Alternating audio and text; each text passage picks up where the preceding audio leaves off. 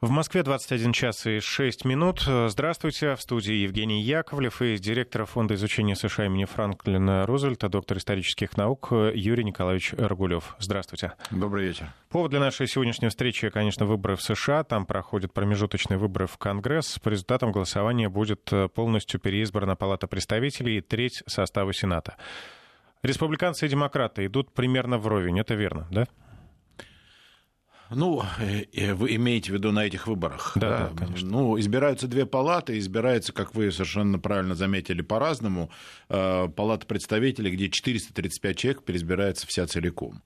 И, конечно, соперничество очень острое. Сейчас небольшое преимущество в Палате представителей имеет республиканская партия. Но по статистике уже не одно десятилетие, начиная с 80-х годов прошлого века, когда президентом был а, а, Рейган, а, избиратель американский стал голосовать на первых промежуточных выборах, выборах таким образом, чтобы отдать преимущество партии в оппозиции. В данном случае этой оппозиционной партией являются демократы. Поэтому они надеются, что эти выборы дадут им возможность усилить свои позиции и, может быть, получить большинство в Палате представителей. Но соперничество острое, конечно. А почему так происходит? Чтобы не дать президенту расслабиться? Происходит это потому, что постоянно сокращается число твердых сторонников у каждой партии, и растет число тех избирателей, которые называют себя независимыми. А независимые избиратели, они э, голосуют на разных выборах по-разному. Поэтому они на одних выборах могут отдать преимущество представителя одной партии, как, скажем, вот на предыдущих выборах президентских они могли проголосовать за Трампа, а, но тогда на следующих выборах они, чтобы у президента не было таких диктаторских полномочий и абсолютного доминирования в политической системе, они предпочитают голосовать за оппозиционную партию. А пока неизвестны результаты. Давайте представим, что побеждают, э, ну, демократы набирают большинство. Что изменится в политике Дональда Трампа? Ну, все-таки, если они набирают большинство в одной из палат, и в данном случае это речь идет э, о Палате представителей, э, то это будет означать усиление давления на Трампа. Ну, в каком смысле? Например, они, наверняка, демократы будут настаивать на продолжении расследования. Э, всякого рода расследований. Это и э, группа Мюллера, э, ФБР, это и расследования по отдельным комитетам, которые вели до этого и которые были прекращены в силу того, что республиканцы проголосовали за их прекращение. Вот демократам выгодно продолжать расследование для того, чтобы он, может быть, в этой, так сказать, мутной водичке выловить какую-то рыбку, какой-то компромат на Трампа получить и в любом случае оказывать на него давление, эм, э, влиять негативно на его образ, имидж, как в Америке говорят, да, с тем, чтобы он э, не смог так себя свободно чувствовать на выборах следующего года. А может быть, и начать расследование по поводу импичмента. Ну, то есть, чем больше расследований, тем больше шансов хоть что-нибудь да откопать. Конечно. Ну, а что касается, например, внешней политики, э, политика Трампа по отношению к Ирану, к Китаю, к России, она как-то поменяется в этом случае? Ну, я не думаю, что она поменяется. В общем, э, нельзя сказать, что и сейчас Трамп, который вот два года работал с Конгрессом, в котором э, большинство принадлежало республиканцам в обеих палатах, нельзя сказать, что там прям был медовый месяц, как обычно бывает, или часто бывает в американской политике, когда первые два года Конгресс снисходительно относится к президенту и идет навстречу его инициативам. С Трампом этого не произошло.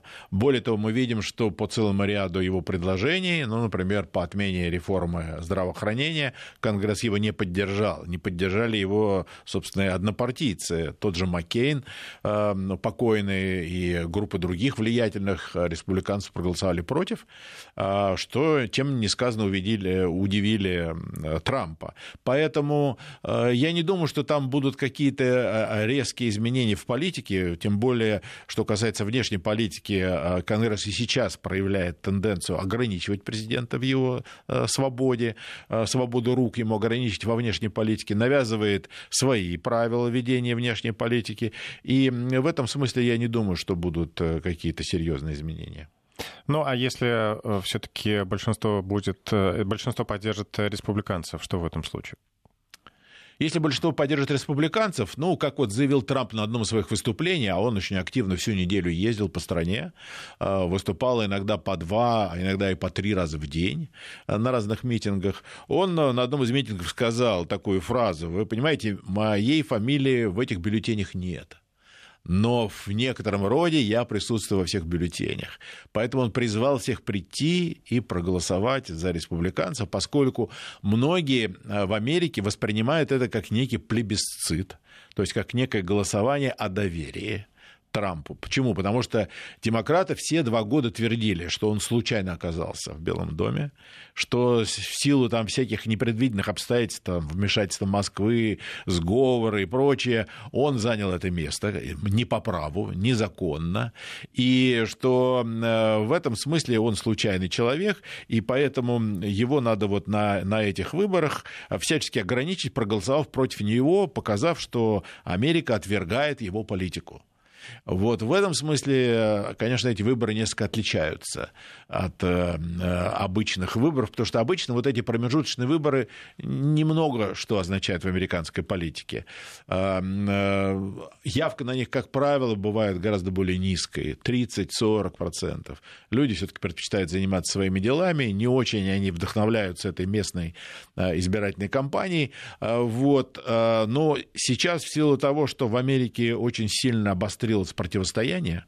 В каком плане? Что есть вот ряд людей, э, сторонников демократической партии, сторонников определенных взглядов, которые не просто против Трампа выступают, они его ненавидят. Они просто считают, что его нужно убрать, и чем быстрее, тем лучше. И любым способом, любым методом. Вот. И есть, наоборот, э, его сторонники, которые вообще не приемлют никакой критики. То есть вот это вот противостояние, оно, конечно, очень опасное, и оно в Америке, к несчастью, развивается. Это, наверное, лучше, чем нейтральное отношение, когда людям все равно, какой э, он, Трамп. Ну, понимаете, вот всегда американская политическая система была сильна тем, вот эта двухпартийная, что она нивелировала всякие крайности. Что она отсекала крайности как на левом фланге, да, всяких левых радикалов, так и на правом фланге. И обе партии всегда стремились к центру. А вот э, в нынешние последние выборы они продемонстрировали очень серьезную ситуацию в плане вот этого политического механизма, потому что провалились обе партии. Одна партия демократическая проиграла со своим кандидатом, хотя была уверена на 100%, что президентом должна быть Хиллари Клинтон. А вторая партия, республиканская, тоже проиграла, поскольку ни один из ее кандидатов, которых сама партия выдвигала, не прошел. Они все провалились, а остался один кандидат, который к партии не имеет никакого отношения, Трамп, который не является политиком, как его называли в Америке, аполитичный не политик. Он занимался всю жизнь бизнесом, всякие там у него проекты были там на телевидении, был шоуменом, но никогда не занимал никаких выборных постов, никогда не занимал государственную должность никакую. Э, вот. И республиканцы уж так вроде бы ну, снисходительно дали им возможность э, включить его фамилию в список кандидатов по своему списку партийному, а он взял да выиграл. Так что провалились обе партии. И вот это противостояние, обострение такое, оно это уже не просто, э, так сказать, ну, а, заинтересованность каких-то людей в решении каких-то проблем, а тут уже идет речь о довольно таких серьезных и глубоких противоречиях противоречиях. А какая программа у, каждого, у каждой страны, что хорошего не предлагает простым американцам? Ну, Трамп, вот насколько я могу судить по его выступлениям, которые он вел всю прошедшую неделю, он упирал все время на проблему иммиграции. Он даже особенно не ставил, так сказать, во главу угла вопросы экономические. Вот, хотя а, экономически Америка в настоящий период, она, в общем, находится в благополучной ситуации. Но Трамп постоянно упирал на иммиграцию. И э, за это, конечно, как раз его противники, демократы, его там ненавидят лютой ненависти. Одна дама, я сам видел в эфире CNN, она в ходе прямого эфира называла его, пардон, пардон э, за такое грубое выражение, назвала его российской свиньей э, за его отношение к иммигрантам, за то, что он считает, что там приезжают одни убийцы, насильники, преступники и так далее и тому подобное, что их эту волну нужно остановить и так далее. Она его назвала российской свиньей. Ну, вот мы, это я говорю только потому, чтобы показать градус противостояния. Я читал, что демократы даже были расстроены тем, что колонна немножко подзадержалась, и они жаждали, чтобы телеканалы показали лиц измученных мигрантов, а, которые ждут в очереди у границы и которых тормозит американская армия. Ну, вообще никогда такого не было. А, эмигранты, они постоянно пытаются проникнуть на территорию Соединенных Штатов, но они никогда их не ходили колоннами.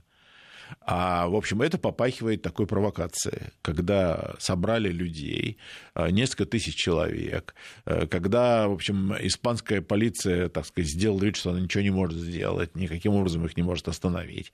Ну, один раз выступил испанский, мексиканский президент, который сказал, что мы вот вроде бы вас будем рады видеть, и вам готовы тут предоставить все возможности для того, чтобы вы работали здесь, жили но они как-то на это тоже не обратили внимания и движутся упорно к границе, причем показывали на некоторых кадрах видно, что там появляются время от времени люди, которые им там выдают, видимо, какое-то пособие, вот, какие-то деньги, чтобы они могли там себя кормить, поддерживать. И вот они движутся таким, э, этой толпой, движутся к границе. Это, конечно, все смахивает на очень серьезную провокацию.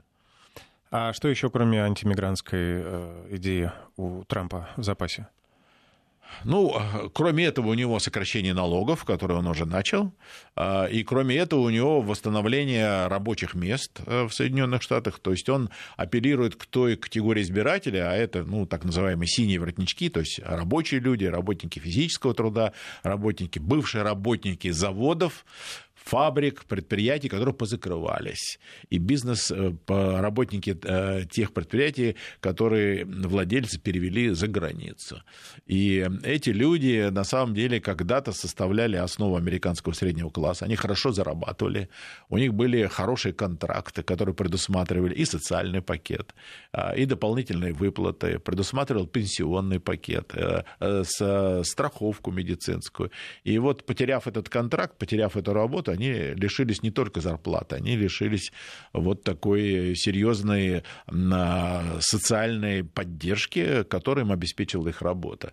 Потому что в Америке, если у вас нет контракта, у вас нет и медицинской страховки. То есть вы лишаетесь всего, вы сразу так сказать, вынуждены переходить на э, индивидуальные собственные затраты по, по части э, медицинского обслуживания.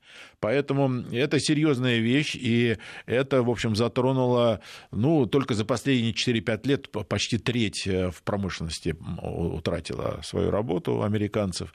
И, конечно, они сразу же опустились, ну, на несколько ступенек ниже. Ниже среднего класса. Да, ниже в социальной вот этой лесенке. И они, конечно, проявляют очень большое недовольство. Для них вот эта вот глобализация, она вышла боком, и, конечно, она э, вызывает э, вот такое резкое отторжение. Поэтому Трамп, э, вот, но это были, вдобавок ко всему, как правило, люди, члены профсоюза, которые поддерживали демократическую партию традиционно.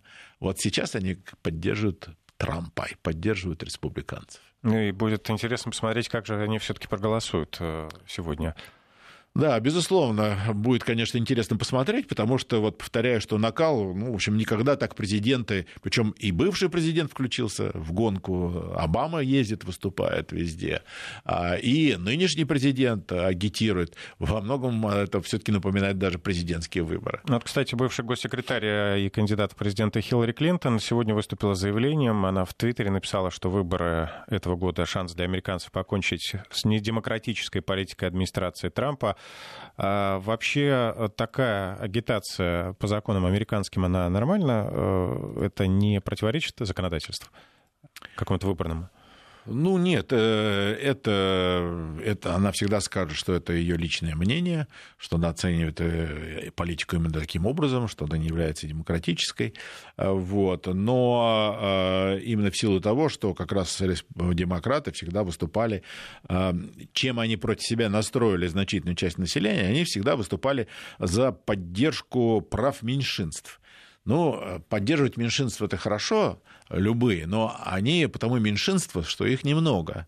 И вот все постоянно поддерживают, э, поддерживая права меньшинств, они, в общем-то, забывали э, поддерживать основную часть населения. Поэтому э, вот та часть, о которой мы только что говорили, да, которая голосовала раньше за демократов, они, в общем-то, их это возмущает, что а их, про их-то интересы кто будет думать? Думают там про защищает интересы кого угодно, только не основную часть американского населения. Ну, там... а, а Трампа за это считают расистом, что он защищает интересы белого большинства. Там даже программа поддержки э, трансгендеров, которых э, около миллиона человек, да. и против 327 миллионов остальных американцев, в общем-то. Совершенно верно. И это, конечно, вот э, значительная часть электората очень, так сказать, настраивает против демократов. Они просто перестали считать эту партию своей в силу того, что она их интересы никак не отражает и не защищает. А вот у демократов хорошая получается команда, да, э, Клинтон, Обама и другие. У Трампа есть хорошая такая вот сбитая команда, которая помогает ему? Нет, в этом Трамп испытывает большие трудности. Он пришел один. Э, ну, представляете, что такое? Ну, может быть, это трудно представить, особенно нашему слушателю, но я скажу, приведу такой пример. Когда э, президент приходит в Белый дом, избранный, по, американскому, по американской политической традиции, когда победитель получает все, он меняет весь высший состав исполнительной власти. Это примерно тысячи три человека. То есть это только то, что лично президент назначает, должен назначить. Вот представьте себе, приходит Трамп, который никогда в правительстве не работал, никогда ни в в какой партии не работал, у которого нет своих последователей, сторонников, из которых он мог бы рекрутировать да, эту команду. Вот он пришел, и он, конечно, испытывал и продолжает испытывать трудности с формированием команды. И поэтому не случайно, если вы посмотрите на состав а, его ближайших, так сказать, соратников в Белом доме, то это будут а, по большей части бизнесмены, которых он более-менее знает, и сторонников, из которых он может пригласить а, в свою команду, и отставные генералы. А, вот, но люди более дисциплинированные, потом тоже отставному человеку из армии нужно где-то пристраиваться. Вот они дают согласие и идут работать в правительство. Высокопоставленные, конечно, генералы. А, а так, конечно, Трамп испытывает э, проблемы с командой. Никакой такой команды твердой у него нет. Э, но есть масса структур э, консервативных, которые его весьма... Это такие фонды, группы. Ну, среди них вот известно было Брейдбар Smart News, это информационное агентство, такое правого толка, которое вот его очень... Беннон там одно время был его советником, руководитель этой структуры, а потом, в общем, решил, что лучше не портить его имидж, так сказать, не светиться. Он такой ультраконсервативных взглядов человек, он, так сказать, отошел от этого дела, вернулся, но вот сайты такого рода Трампа поддерживают. А, по поводу демократов хотелось бы спросить, у них кроме антитрамповской э, вот этой идеи, и антироссийской в том числе, есть ли что-то еще, что они могут предложить? Вот э, в этом я вижу, в общем, достаточно глубокую и давнюю проблему демократической партии. А, они всегда считались партией реформ, они себя считали всегда прогрессистами. Их Клинтон даже в последней кампании говорил, что она человек прогрессивных взглядов, а, вот, что она выступает э, сторонником прогрессивной традиции. Но я напомню, что в Америке это все началось с прогрессивной эры, это начало 20 века, где были проведены такие глубокие социальные и политические реформы, расширявшие и политические права, и социально-экономические права американских граждан. А, это вот считалось прогрессивной эрой, потом там новый курс Рузвельта, там реформы соответствующие социальные, потом, значит, Кеннеди Джонсон, это социальная реформа, борьба с сегрегацией, сегрегации, значит, борьба с бедностью, э, значит, welfare, государство благосостояния, вот. И, и вот что вот она продолжатель этой традиции. Но на самом деле э, еще ее муж Билл Клинтон от этой традиции отошел э, и пересмотрел многие во многом отношения к социальной политике. Сейчас демократы находятся на распутье. Они не могут и старую, так сказать, свою платформу э, социальной поддержки и реформ, что, наверное, было бы для них важно в нынешней ситуации, когда значительная часть американцев э, значит, э, испытывает трудности, и средний класс сокращается, сокращаются его доходы. А вместо этого они поддержали глобализм, например, Билла Клинтона этот глобализм, глобализация, это его конек был. Вот, он и сейчас свой фонд э, э Билла Клинтона, это фонд проблем глобализации. А, это глобализация. А, и то, что, в общем-то, вот многие американцы воспринимают как зло для, для себя. А, и второе – это защита прав и свобод в максимальном таком выражении. То есть это и сексуальное меньшинство, это и расовые меньшинства, это и другие меньшинства. Ну, они пытаются спекулировать, привлекать тем самым женщин и молодежь к своей партии, и поэтому они выдвигали значительно значительной степени Хиллари Клинтон, а, но не добились в этом смысле большого преимущества. Вот у них есть такое противоречие, что они а, в социальной, внутренней политике, даже в экономической не сильно от республиканцев отличаются и ничего не могут им противопоставить. Ну, то есть, если просто спокойным, холодным взглядом смотреть, республиканцы смотрятся намного выигрышнее. У них хотя бы с практической точки зрения больше... С практической точки зрения, да, когда простой человек смотрит, ему понятны он лозунги и э, цели республиканцев, он может с ними соглашаться или не очень соглашаться, но он их понимает, что жить нужно посредством, что не нужно разбрасываться деньгами, что государственные расходы нужно сокращать, что нужно создавать рабочие места, а, вот, что нужно освобождать э, экономическую, э, так сказать, активность от всяких пут и ограничений. Вот, а все там, к чему призывают там демократы, это все значит, пустое, пустозвонство. И теперь Трамп их вообще называют радикалами, социалистами. То есть идея идеями, но кушать хочется всегда. Все-таки да, лучше. безусловно. И это, в общем, всегда играло важную роль американской политике, потому что о политиках американский избиратель судит по своему карману, по своим доходам, по своему положению. Роль СМИ велика в этой избирательной кампании. Вот давайте еще раз вернемся по поводу, кто поддерживает э, республиканцев, кто демократов, как настроены. Ну, конечно, роль СМИ велика. Это э, мы знаем все расхожие, так сказать, позицию в отношении того, что СМИ это превратили, превратились во всех странах в четвертую власть, да, что есть там исполнительная, законодательная и судебная, а вот СМИ это некая четвертая власть, э, которая э, оказывает очень большое влияния. Но э, в этом смысле, если говорить о ведущих американских э, изданиях, так называемых изданиях мейнстрим, то есть крупнейших. А в Америке нет общенациональных э, средств массовой информации, они все носят более-менее местный характер, но э, их сфера э, значит, влияния у некоторых более широкая.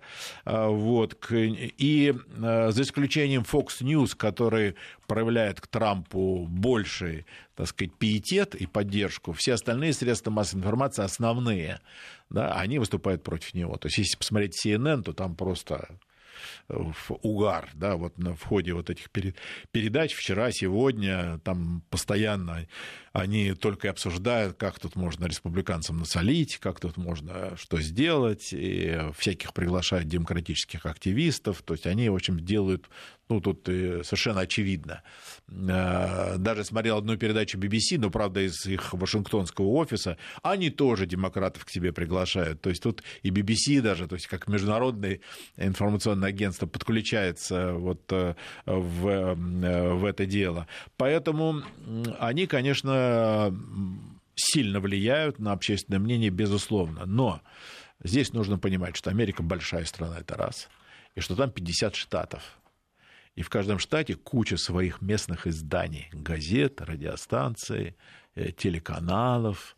И далеко не все, а я бы сказал даже большинство людей смотрят, отдают предпочтение местным средствам массовой информации.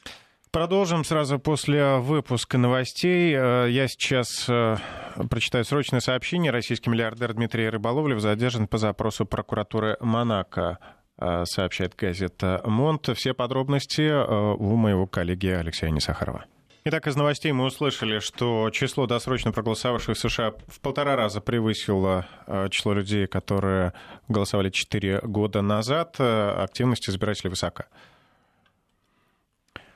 Ну, я бы не сказал, что это свидетельствует о высокой активности. Скорее, наоборот, это свидетельствует о том, что люди стали в большей мере пользоваться различными устройствами электронными для того, чтобы облегчить себе голосование. Не секрет, что а, в Соединенных Штатах а, в ряде областей, в крупных городах существуют трудности, связанные с тем, что недостаточно количество избирательных участков, там выстраиваются очереди, иногда приходится ждать по два часа, иногда даже больше, особенно если погода плохая, идет дождь или там холодный промозглый ветер, это не все могут выдержать, люди предпочитают предпочитают голосовать, там, скажем, по электронной почте э, или и заниматься своими делами. Так что э, это просто, на мой взгляд, э, мы должны подождать окончательных результатов. Но вот то, что все больше и больше число людей пользуются электронными средствами для выражения своего значит, голоса, это просто веление времени, с моей точки зрения, скорее. Но таким образом все равно вовлеченность в э, выборный процесс она повышается. Конечно, повышается, да. И когда человеку создают удобство для выражения своего голоса, для, для того, чтобы он все-таки смог это сделать, э, это, в общем и целом, повышает участие, безусловно. Расскажите, пожалуйста, по избирательной системе в США, ведь далеко не каждый россиянин э, понимает ее потому что нет такой необходимости. Почему сегодня избирается только треть сенаторов? В чем польза такой системы? Ну, это давняя традиция Соединенных Штатов. Она идет еще от Конституции американской, а, которая принималась в конце XVIII века. И она, эта традиция заключается в том, что а, сенаторы, которые избираются от каждого штата в равном количестве, по два человека, они предпочитали избираться на более короткий срок, потому что основным а, своим делом они считали а, работу на своей собственной ферме, в своей фирме, а, в компании, а, и предпочитали заниматься своими делами. То есть они были любителями, а не профессионалами. Поэтому вот был введен такой, была введена такая ротация, чтобы они могли вернуться к своим, поработав в Вашингтоне, они могли вернуться к своим делам.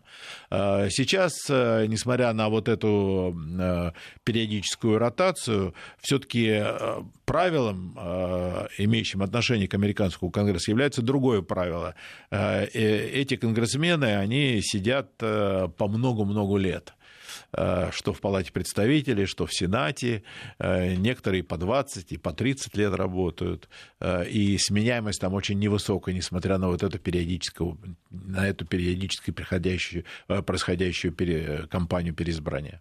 Ну, а не проще было бы тогда как-то поменять немножко систему, чтобы не каждые два года, да, получается, значит, э, проводить. Может быть, эта экономия была бы средств на э, организацию выборов. Там, ну, дело в том, что американцы очень трепетно относятся к своей конституции она, в общем, сохранилась э, за небольшими там, поправками именно в том виде, в котором она была принята, и они считают, что э, вообще внести какие-либо поправки к Конституции, а это можно, вот то, что вы говорите, изменить систему, можно только внеся поправки в Конституцию, а это очень сложная процедура.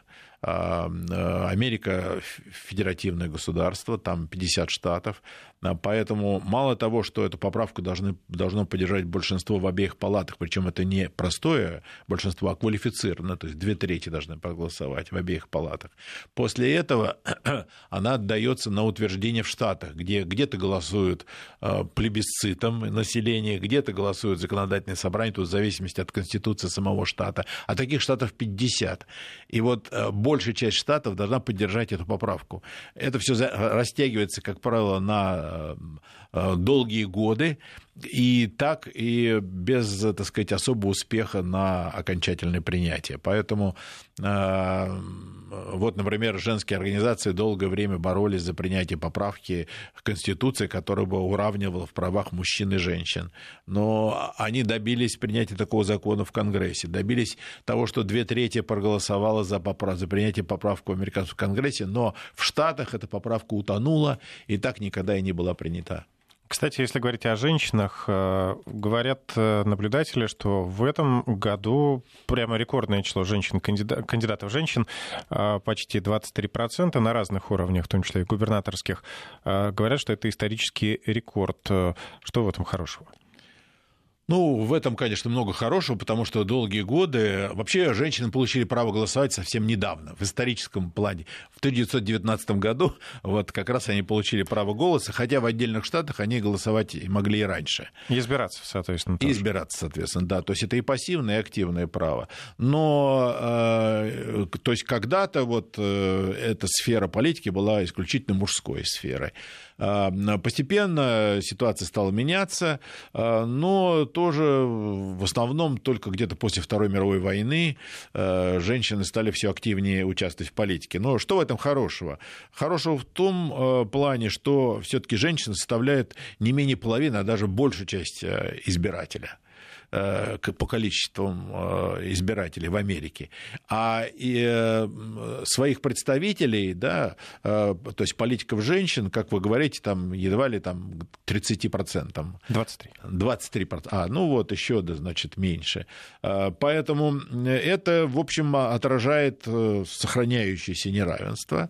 И поэтому, конечно, это год от года цифра растет, но растет не быстро, как мы видим. А вот еще такая статистика. А, среди демократов э, женщин 30%, среди республиканцев 13%. Соответственно, а республиканцы более консервативны в этом смысле. Ну, это просто говорит о том, что, да, что э, женщины традиционно поддерживали демократическую партию, и, соответственно, партия откликалась на эту поддержку, предоставляя им больше возможностей и больше мест э, при избрании на различного рода должности. Э, и сейчас, надо сказать, что демократическая партия в большей степени поддерживает интересы женщин, и поскольку считает их дискриминируемым меньшинством. И Э, дискриминируем в смысле того, что у женщин до сих пор нет равной оплаты с мужчинами за равный труд. Эта оплата все равно сильно отличается. А во-вторых, э, женщины дискриминируемы в плане приема на работу, э, поскольку их кандидатура рассматривают в последнюю очередь. Женщины дискриминируемы при увольнении с работы. То есть это действительно категория американского избирателя, который испытывает трудности. И демократы всегда это учитывали, и сейчас они делают ставку на женского избирателя в своей политике. А, выбор губернаторов сегодня также проходит. Э, есть ли что-то здесь интересное? Конечно, губернатор никак не влияет на внешнюю политику, занимается внутренними делами, но как-то они да, понятно. Здесь э, выборы губернаторов тоже важны. Они важны э, в каком плане? Они э, важны в, с точки зрения демонстрации поддержки избирателям той или иной партии. Вот в Америке есть такое понятие партии большинства. То есть вот этих двух партий, а, у этих двух партий положение разное. То есть есть э, партия э, в каждый определенный конкретный момент, за которую голосует большая часть населения на выборах разного уровня. И вот демократы представляют такую партию большинства. То есть, если брать по сумме выборов разного уровня, за них голосуют больше избирателей, чем за республиканцев. И вот в этом плане, э, если сейчас э, демократы э, получат большинство в Штатах, а в Америке ведь на самом деле уровень политики на, на, в каждом штате очень важен. Там вообще, вот сказать, лозунг прав штата Штатов, он до сих пор э, сохраняет свое значение. И, в принципе, многие э, политологи говорят о том, что в Америке не две партии, да, а, а 100 партий. То есть в каждом в штате своя двухпартийная система. Но когда вот начинают складывать в общем, так сказать, всю эту статистику, то видно, какая партия все-таки пользуется больше поддержкой. Вот сейчас они, демократы, апеллируют к тому, что э, их поддерживают примерно 54% населения, а республиканцы где-то 47%. То есть вот у них есть э, поддержка большей части избирателей, они пытаются вот этого избирателя активизировать и для того, чтобы добиться победы вот на этих выборах выборах. Поэтому с точки зрения общей обстановки в стране, с точки зрения влияния тех или иных идей или той или иной партии, конечно, выбор губернатора имеет большое значение. Как проходит э, агитация, вот эта предвыборная кампания, ну, судя по репортажам коллег э, и там даже по кинопродукция. Это все такое большое политическое шоу, яркое, красочное. Вам приходилось там присутствовать при этом? Да, дело в том, что американцы, конечно, с увлечением относятся к этому. А многие даже это как свое хобби такое рассматривают. Ну, хобби я бы тут в кавычки, может быть, взял. Это такие люди, которые, которых считают партийными активистами да, которые не занимают каких-то постов, но вот волонтерствуют, то есть пред, предлагают свои услуги в плане мобилизации электората, ходят по домам, беседуют с избирателями, раздают листочки всякие, рекламки, а, призывают голосовать за того или иного кандидата и тем самым собирают информацию о потенциальных, э, так сказать, избирателях, поскольку проводят с ними одновременные беседы. А, в принципе, довольно большое число людей участвует, и поэтому американцы к этому так относятся. Например, там же нет каких-то назначенных членов избирательной комиссии, это все волонтеры они все-таки э, отдают свое время и свои средства и тратят э, вот определенные, некоторые даже устраивают на, в своей собственности или на, в помещениях, которые находятся у них в собственности, устраивают избирательный участок, если они хотят. Ну, то... это все, я так понимаю, это хобби просто настоящее. Ну да, то, поэтому, э, конечно, они с увлечением смотрят на все вот эти рекламные кампании, на все материалы по телевизору. Давайте прервемся буквально на одну секунду. Время для регионов. Вести ФМ. Извините, что прервал вас. Нам надо было отдать время региональному вещанию. Мы продолжаем. Все-таки возвращаясь к этому политическому шоу, я имею в виду с хорошей точки зрения, как это организовано. Ну, в основном, если мы говорить вот о сейчас тех выборах, которые идут в Конгресс, то а, практически, конечно, здесь а, партийная система штата работает а, в поддержке того или иного кандидата. И, конечно, большое значение приобретают возможности кандидата, собственные возможности кандидата. То есть, как правило, сейчас все-таки упор делают в обретении поддержки, в том числе и финансовой финансовые не на партийные кассы, не на те деньги, которые партия может предоставлять, а на различного рода э, комитеты. Э, они называются в комитетами политических действий. Вот комитет политических действий, они, как правило, и превращаются в такие вот инструменты проведения избирательной кампании. И там нет ограничений по сбору средств, а, и поэтому, конечно, каждый из кандидатов становится в значительной степени сам себе и режиссером, и финансистом, э, и менеджером, и так далее. То есть это, в общем-то, довольно такое ответственное дело. Э, но без привлечения значительного количества средств там в политике делать нечего. Поэтому, конечно, все кандидаты в той или иной мере зависят от э, этих средств. Собирают они их по-разному. Например, тот же Обама, э, он пользовался поддержкой значительного числа избирателей, и э, они были согласны там по связывались и по мобильному телефону, и по электронной почте, и пересылали небольшие суммы денег, там 200, 300 долларов, 400 долларов, кто там сколько смог, и ему этих денег хватило для того, чтобы он, в общем, собрал необходимую сумму для ведения всей даже президентской кампании. То есть все зависит вот от э, подхода. Некоторые же находят спонсоров, да, находят тех, э, те структуры, которые готовы их поддержать, но эта работа вообще такая весьма и весьма значительная. А, при этом она включает в себя, как вы правильно заметили, э, значительную часть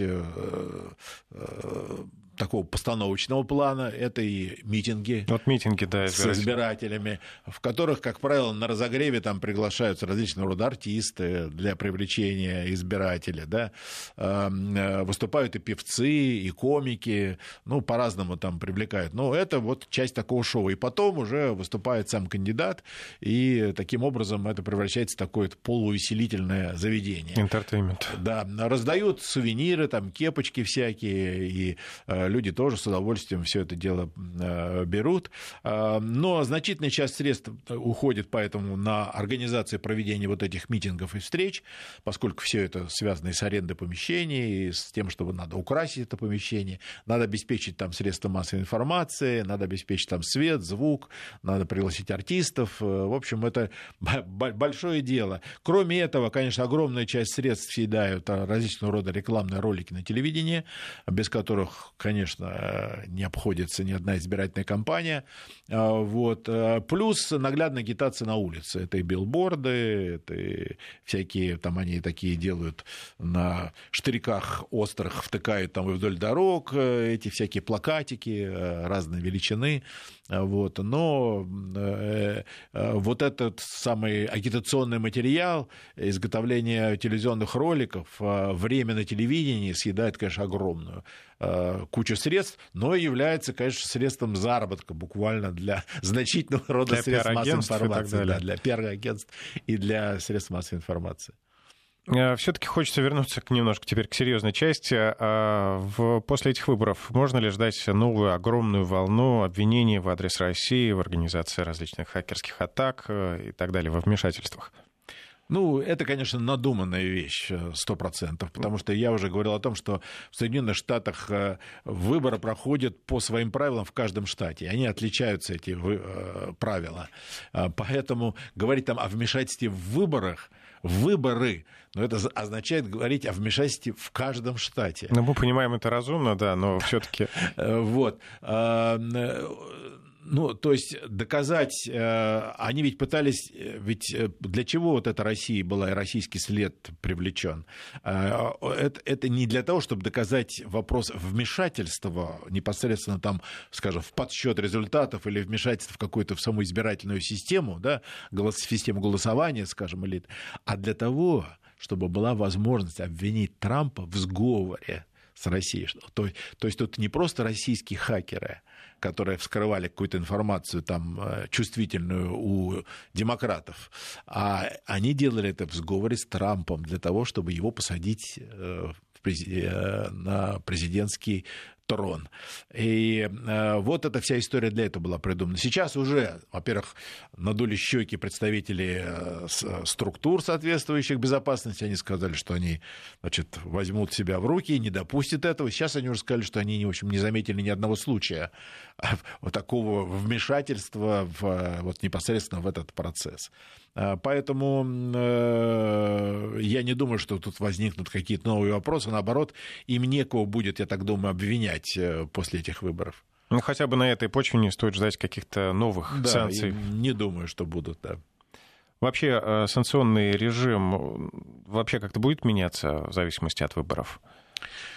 Нет, не думаю. Санкции это всегда были, в общем, одним из мощных инструментов в руках американского государства. А, потому что Соединенные Штаты могут позволить себе это делать. У них а, э, это государство само, так сказать, является государственным эмитентом мировой валюты доллара, а, которую они сами печатают. В их руках находится вся мировая финансовая система, то есть банки, расчет все в долларах проходит через, только через американские банки, и это дает им возможность контролировать. Причем контролировать не только свою собственную экономику, но и в значительной степени контролировать деятельность других фирм и структур. Это первое. Второе, а, Соединенные Штаты по-прежнему остаются самым привлекательным и самым большим с точки зрения оборотов денег а, рынком экономическим в мире. Э, даже по сравнению с Китаем. Китай, китайский рынок более масштабный с точки зрения населения, но с точки зрения платежеспособности американский все-таки на первом месте. И поэтому многие э, структуры стремятся, э, коммерческие, да, многие фирмы стремятся попасть на американский рынок. И если они попадают на американский рынок и успешно там работают, то они, конечно, дорожат своим участием. Поэтому и здесь у американцев получается такой в руках поводок, который они используют вот, например, Иран. Э, да, вот э, они сразу ставят вопрос. Или вы будете с Ираном торговать и проекты заключать, или вы будете в Америке работать.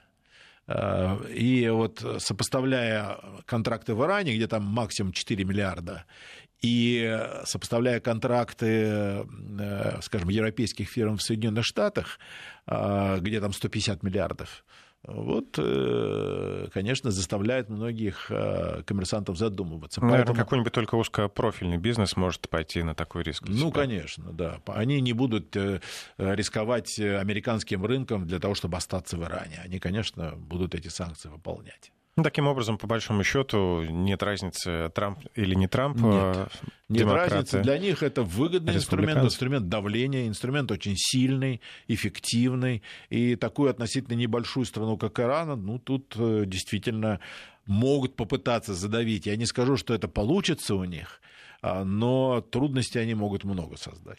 Спасибо. Будем ждать э, итогов голосования в США. Напомню, сегодня там полностью переизбирают Палату представителей, треть э, э, Сената. В ближайшие часы, возможно, станут уже известны результаты. У нас в студии сегодня был директор Фонда изучения США имени Франклина Рузвельта, доктор исторических наук Юрий Николаевич Рогулев. Большое вам спасибо. спасибо. До встречи в ближайшее время.